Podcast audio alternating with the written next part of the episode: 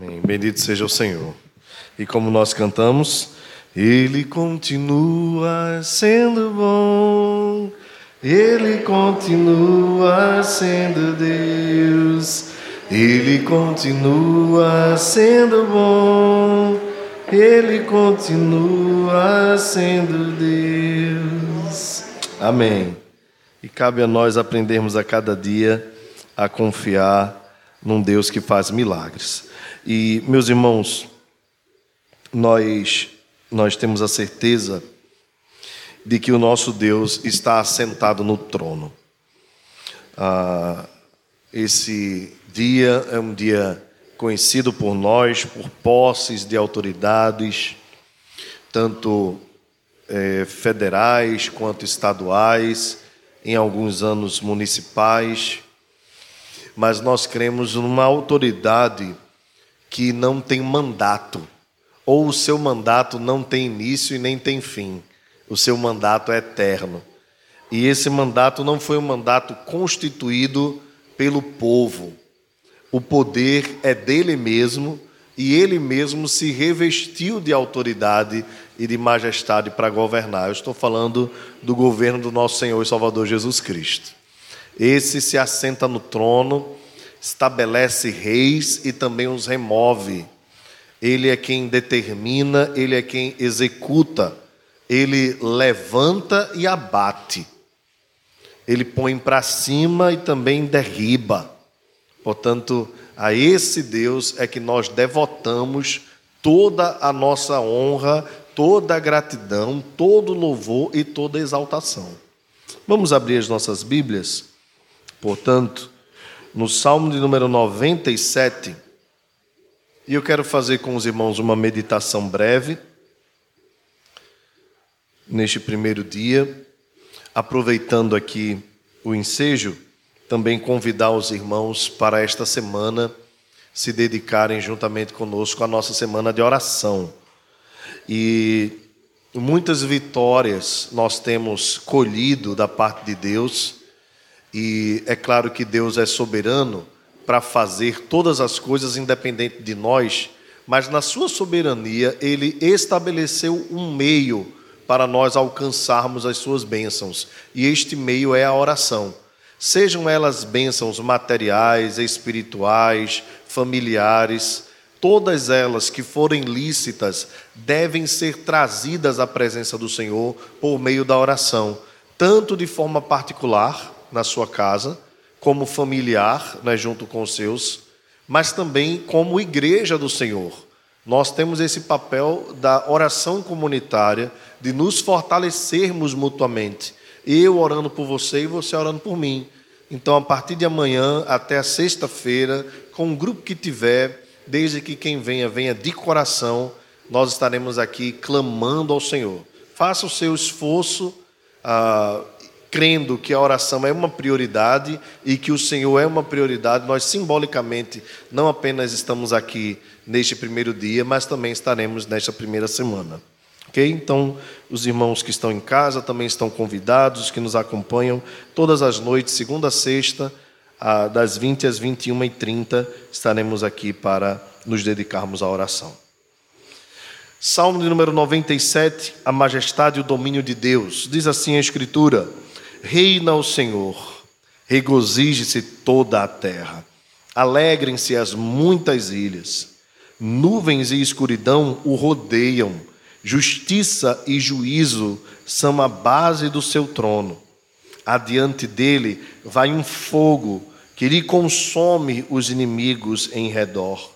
Os seus relâmpagos alumiam o mundo, a terra os vê e estremece derretem-se como cera os montes na presença do Senhor, na presença do Senhor de toda a terra. Os céus anunciam a sua justiça e todos os povos veem a sua glória. Sejam confundidos todos os que servem às imagens de escultura, os que se gloriam de ídolos. Prostrem-se diante dele todos os deuses.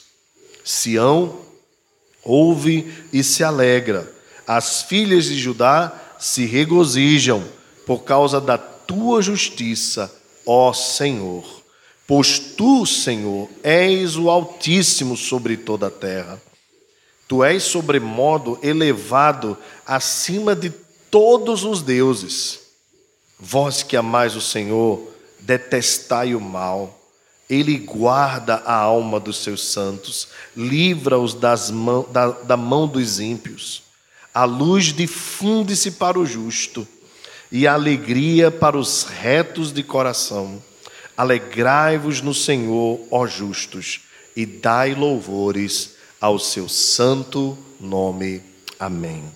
Senhor nosso Deus, te louvamos por tua palavra e te pedimos que ela penetre nos nossos corações de forma que promova aquilo que te apraz, Senhor. Nós te agradecemos em nome de Jesus. Amém. Amém. Meus irmãos, o salmista inicia esta canção, né, este salmo, com uma determinação clara na sua mente de que o Senhor é quem governa tudo. Ele, ele já estabelece na primeira sentença algo que ele não abre mão em toda a sua argumentação. Reina o Senhor, ou o Senhor reina. É interessante porque é a partir daqui que ele vai começar a trazer pormenores desse governo, desse reinado. E nós vamos ver tanto Deus governando sobre a criação, mas também governando sobre todos os homens também governando sobre os ídolos e até mesmo os deuses deste mundo. E falo deuses entre aspas, né, porque eles na verdade não existem, são, são obra da, das mãos dos homens e da imaginação humana. Mesmo assim, Deus não os deixa de considerar, ainda que existam coisas que os homens adorem, todas essas coisas estão debaixo do reinado e do governo do Senhor. E tem aqui uma palavra especial à igreja de Deus. Como é que a igreja lida com esse governo e com esse reinado do nosso Salvador? Então, observe primeiramente esse governo de Deus sobre, sobre a terra, né? Ah, sobre a criação. As, as ilhas se alegram as nuvens e, e, a escuridão o rodeiam como base, assim como a justiça e o juízo do seu trono. É como se o salmista dissesse assim: olha, tudo que existe, né, as ilhas se alegram na presença de Deus, ao mesmo tempo que as nuvens e a escuridão o rodeiam como um sinal do juízo de Deus, da justiça de Deus. E esse juiz e essa justiça são a base do seu trono. É, aqui é a parte mais importante do texto. Ele governa com equidade, ele governa com justiça. É, nós vamos ver em outros salmos a Bíblia falando glória e majestade estão diante dele, né? força e formosura no seu santuário, e que ele governa as nações com equidade, e que dará a cada uma paga segundo a sua justiça. Isso significa, então, irmãos, que todas as coisas que acontecem no mundo, todos os fenômenos estão debaixo do controle de Deus, o seu reinado, e são, na verdade, instrumentos da justiça de Deus. Agora, é claro que isso está muito além da nossa compreensão e, e daquilo que nós podemos cogitar como justo mas são então a base da justiça de Deus. Observe o verso 3, né? Isso aqui o um, simbolismo. Adiante dele, né, à frente dele, vai um fogo que lhe consome os inimigos. Ele nem chega aos inimigos. O fogo de Deus já destrói e consome os inimigos. Eles não são capazes de resistir ao fogo da ira e da justiça de Deus aqueles que se levantam né, contra o Senhor, como diz a Escritura, serão abatidos. E meus irmãos, ah, nós vemos isso na história, o que Deus fez com Nabucodonosor, o que Deus fez com Senaqueribe e com tantos outros que se levantaram e que afrontaram o Deus de Israel e foram consumidos pelo Senhor. mesma forma, nos dias de hoje, algumas autoridades querem se levantar contra Deus, né? E contra o povo de Deus. E às vezes intentam mal contra o povo de Deus, imaginam mal contra o povo de Deus, nos estabelecem como inimigos. Nosso Deus não dorme. Aqueles que são inimigos da igreja de Deus são inimigos do próprio Deus e serão abatidos, e Deus não vai deixar passar impune. Os seus relâmpagos alumiam todo mundo. É, não sei se você já viu né, aqueles relâmpagos, está faltando luz, né, faltando energia, né, força elétrica, e aí quando vem aquele relâmpago, ilumina tudo, né? Por um instante você consegue ver tudo. E depois ele diz aqui: a terra os vê e estremece talvez aqui um sinônimo eh, do trovão, né? Porque a sensação que nós temos, essa é a perspectiva do, do autor, né? É de geralmente quando vem o relâmpago, logo depois vem o trovão, e aquele barulho do trovão parece a terra estremecendo, né? Os antigos né, tinham essa ideia de que era uma forma de manifestação de Deus. Os, os homens nos dias de hoje dizem que é manifestação da natureza, né? Alguns até costumam chamá-la de mãe natureza, como se ela tivesse consciência própria e agisse da sua maneira. Então a gente vê aí as pessoas defendendo, ah, olha, a natureza está reagindo, tal e tudo mais. Na verdade, ah, não existe natureza, não existe criação. E toda a criação está debaixo do controle de Deus. E Deus é quem usa a chuva, o sol, da forma como ele quer. Geralmente ele o faz de maneira ordinária, mas vez por outra Deus usa de maneira extraordinária os elementos criados. Independente de todas estas coisas, a forma como Deus usa, tudo isto, os montes, a terra, os céus, são um anúncio da justiça de Deus do governo de Deus. Vejam, irmãos, na, em algumas religiões, né, entre os povos, principalmente os mais animistas, né, eles têm a ideia de que uh, o céu é um Deus. Os gregos tinham muito isso, né? O céu é um Deus, o sol é outro Deus, a chuva é um Deus. Lembram dos egípcios, né?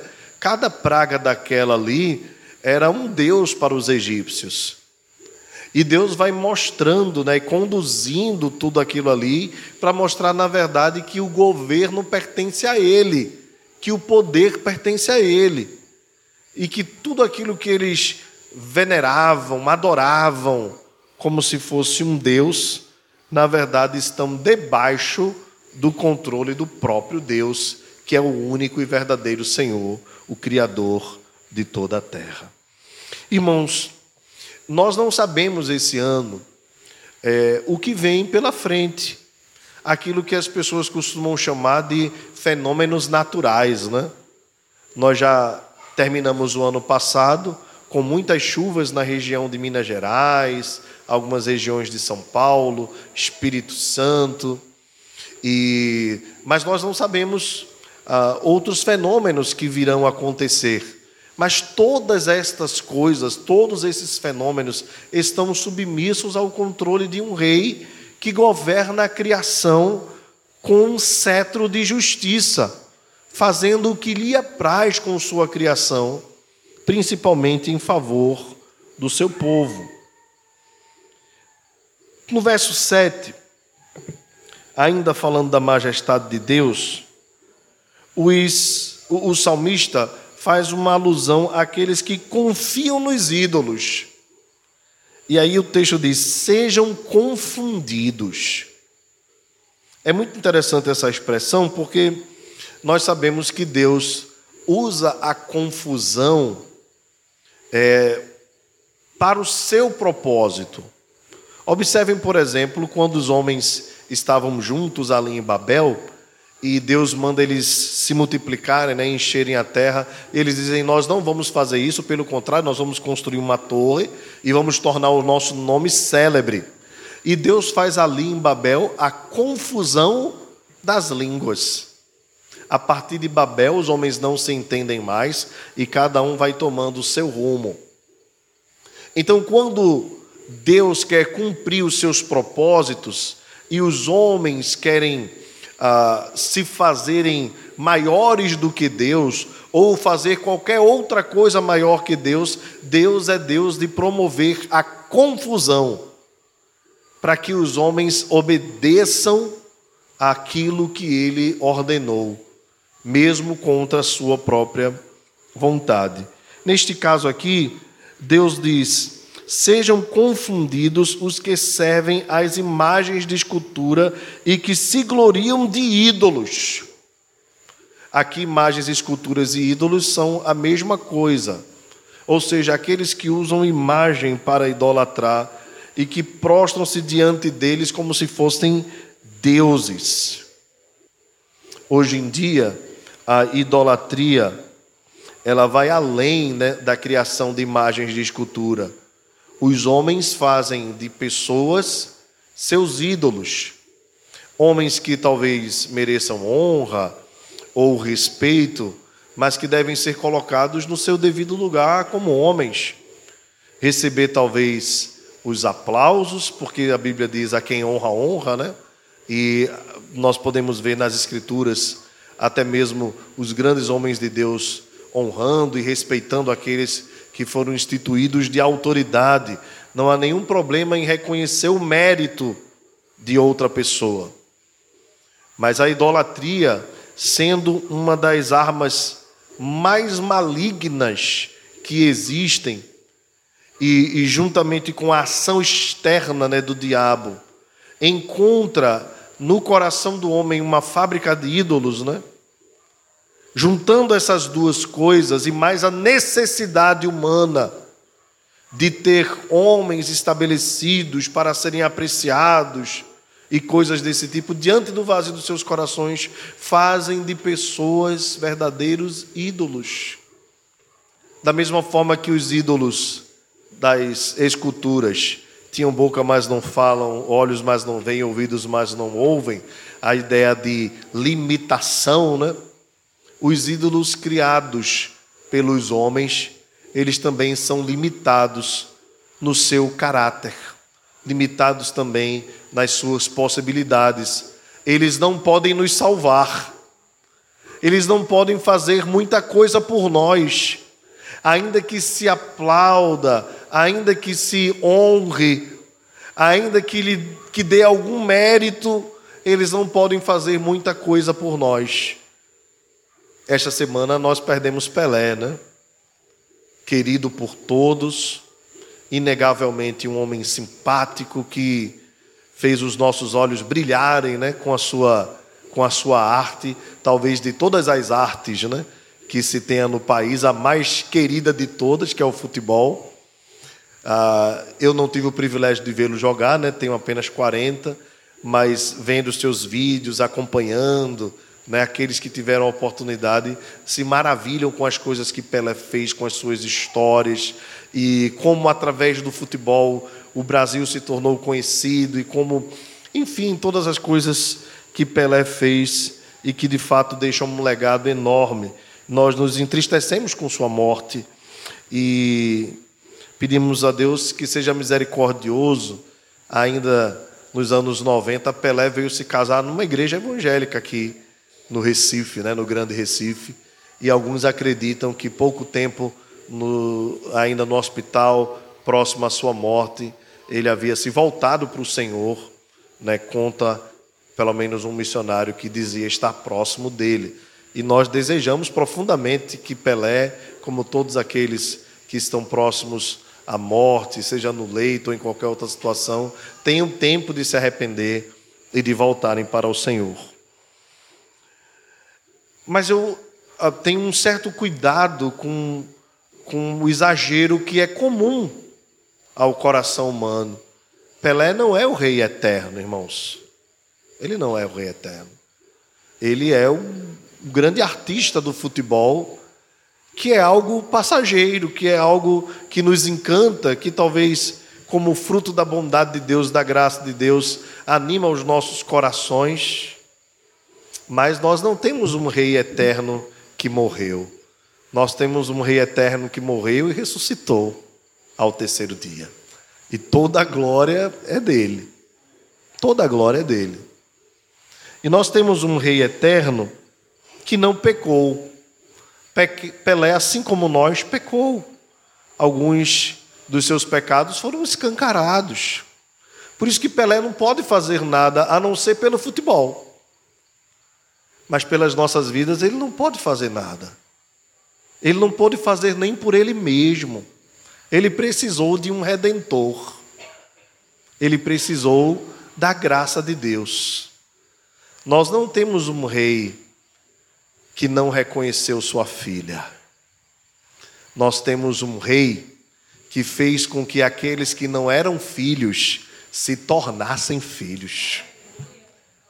É por isso que a nossa alegria, os nossos olhos estão fitos nele, o Salvador de todos os homens. O Salvador que Pelé tanto precisava e que nós tanto precisamos. Fica o legado do futebol para aqueles que são apaixonados e até para aqueles que não são, da arte desse homem incrível, mas que, como nós, precisou de um Salvador, precisou de perdão e de graça.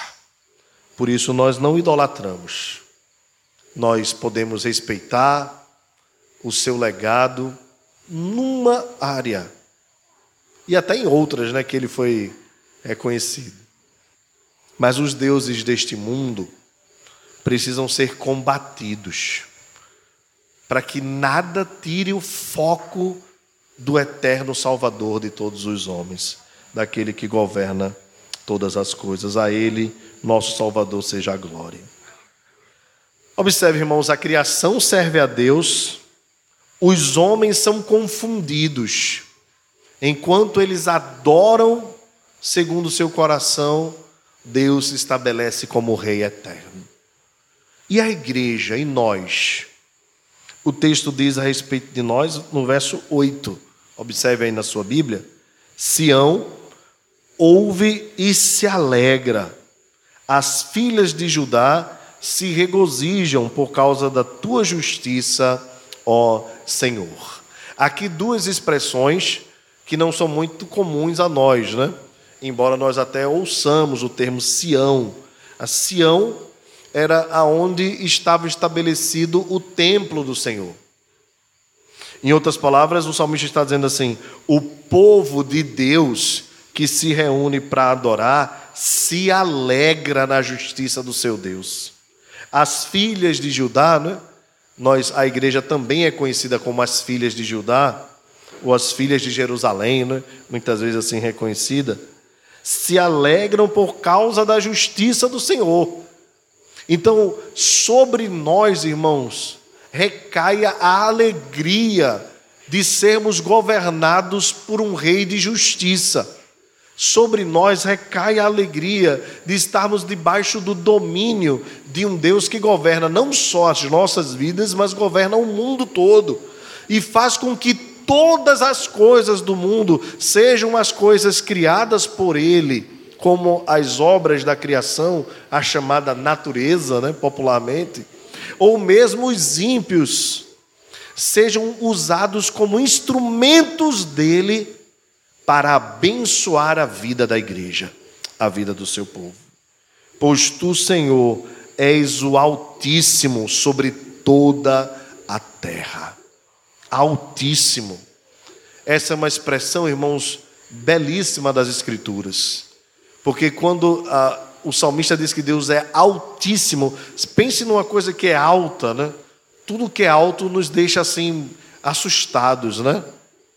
Deus é altíssimo, mais alto do que o alto. Ele é altíssimo sobre toda a terra toda a terra está debaixo do seu controle e do seu domínio. Ele é elevado acima de todos os deuses. Isso tem a ver com a igreja.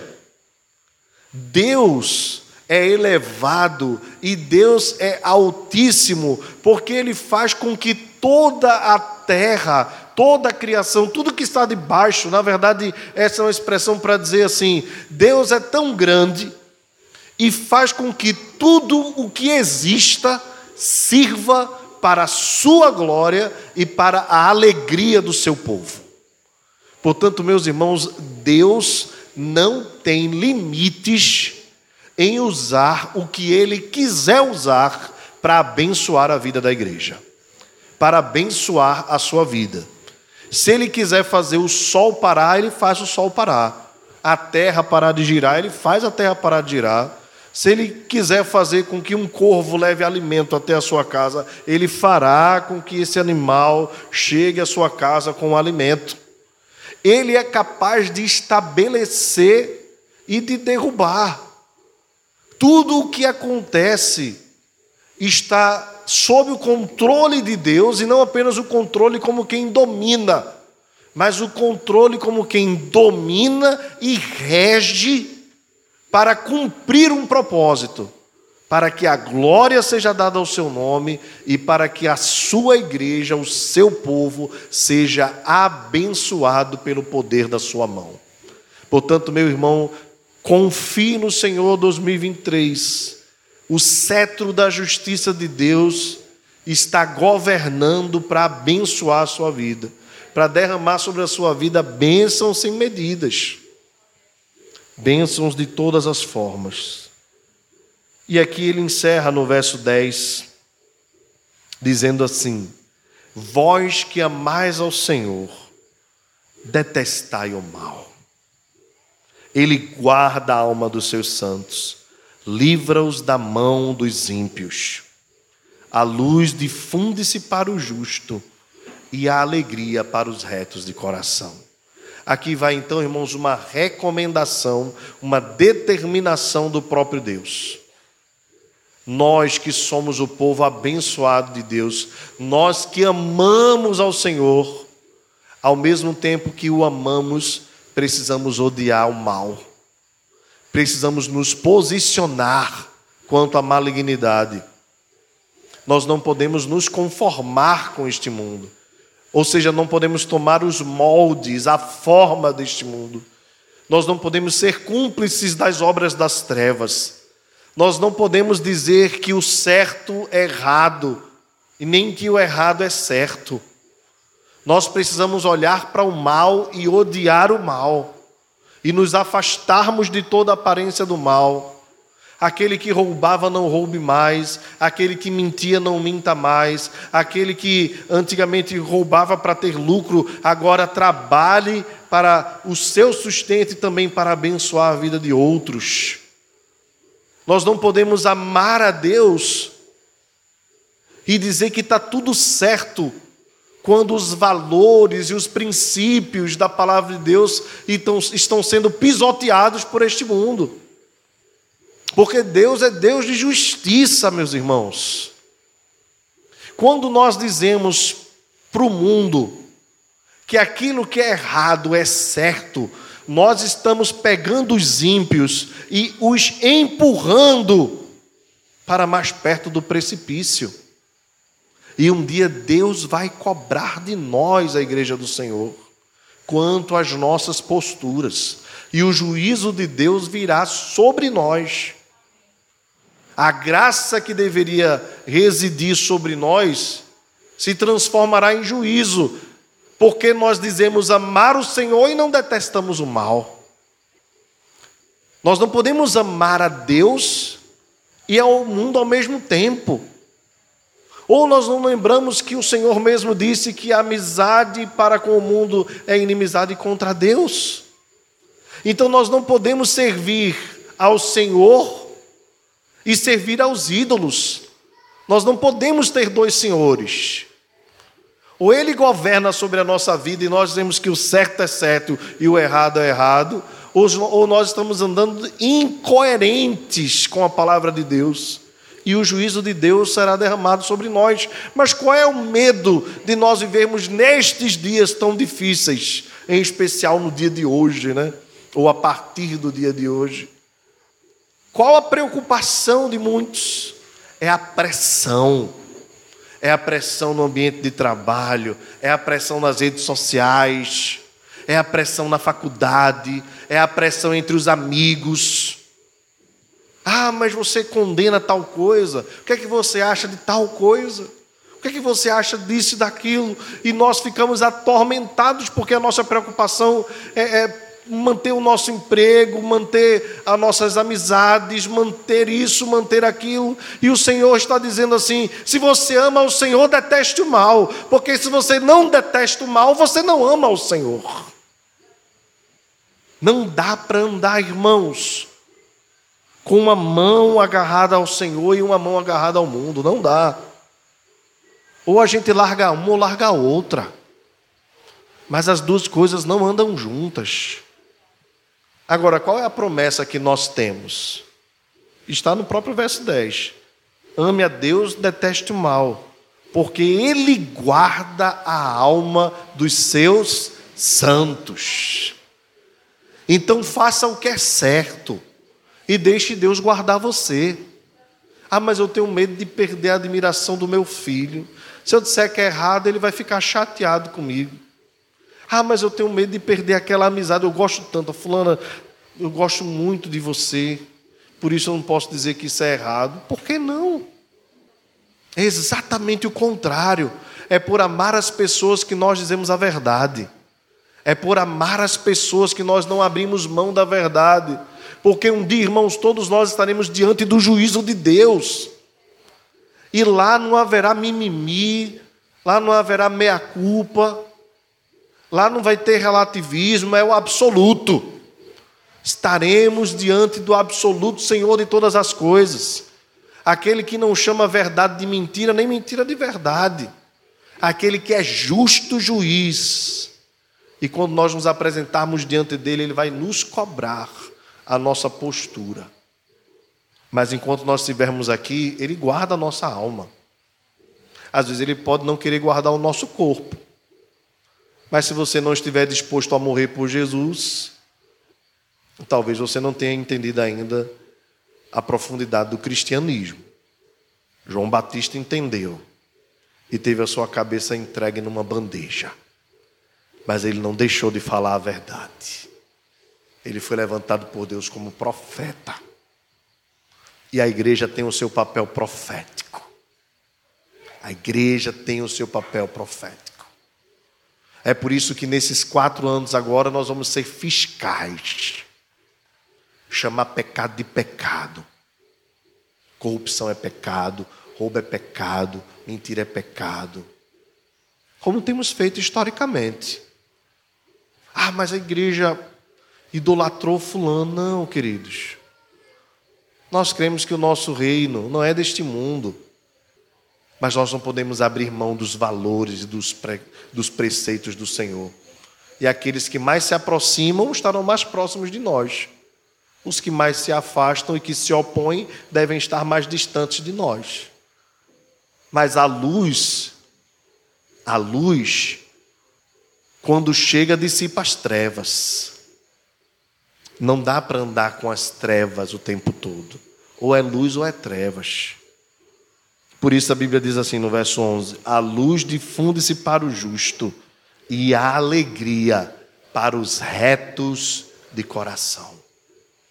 E encerra com uma palavra de doxologia, né?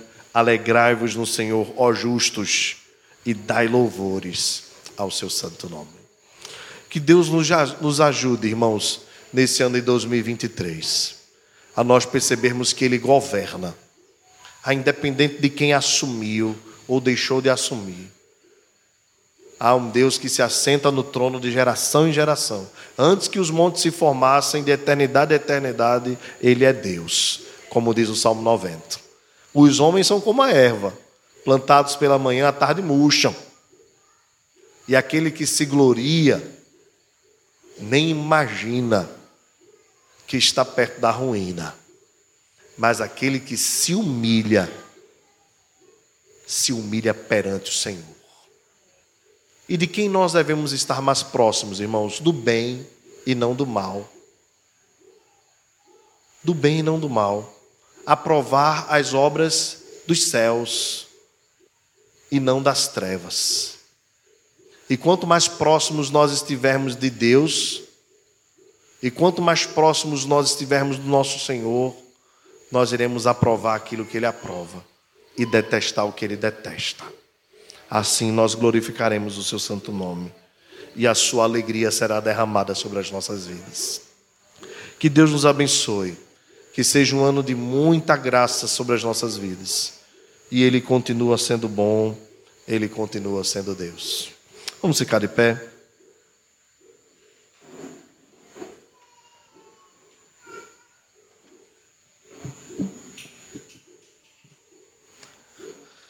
Feche os seus olhos nesse instante. Faça a sua oração, só você e o Senhor. Agradeça pelo ano que passou e rogue as bênçãos de Deus sobre o ano que se inicia. Faça a sua oração particular, silenciosa. Feche os seus olhos. Logo após alguns instantes eu lerei uma oração para os irmãos.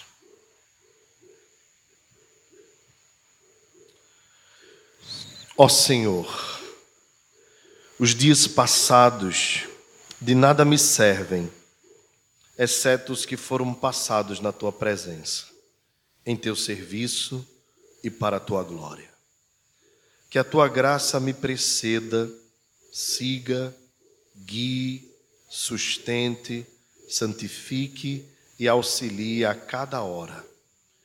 Que em momento algum eu possa me apartar de ti, mas seja guardado pelo teu espírito, provendo cada pensamento, falando em cada palavra, dirigindo cada passo, fazendo prosperar toda obra, edificando cada impulso de fé e fazendo-me desejoso de espalhar teu louvor, testificar teu amor, levar adiante teu reino lanço meu barco sobre as águas desconhecidas deste ano.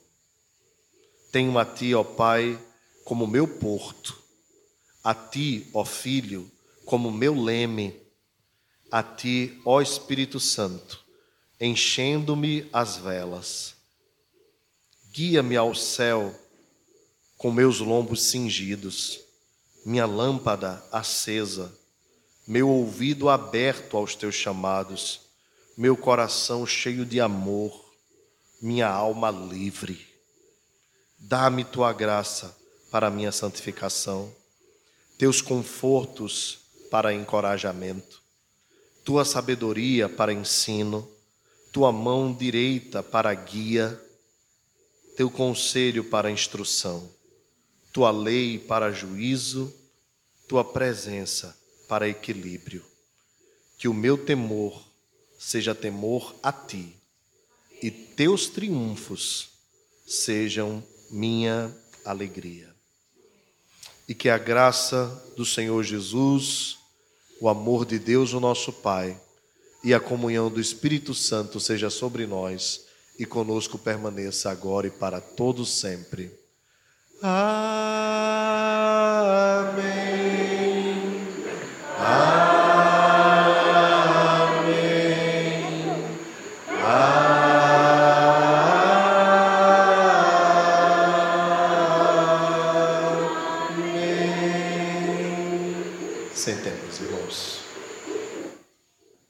Deus abençoe a todos em nome de Jesus.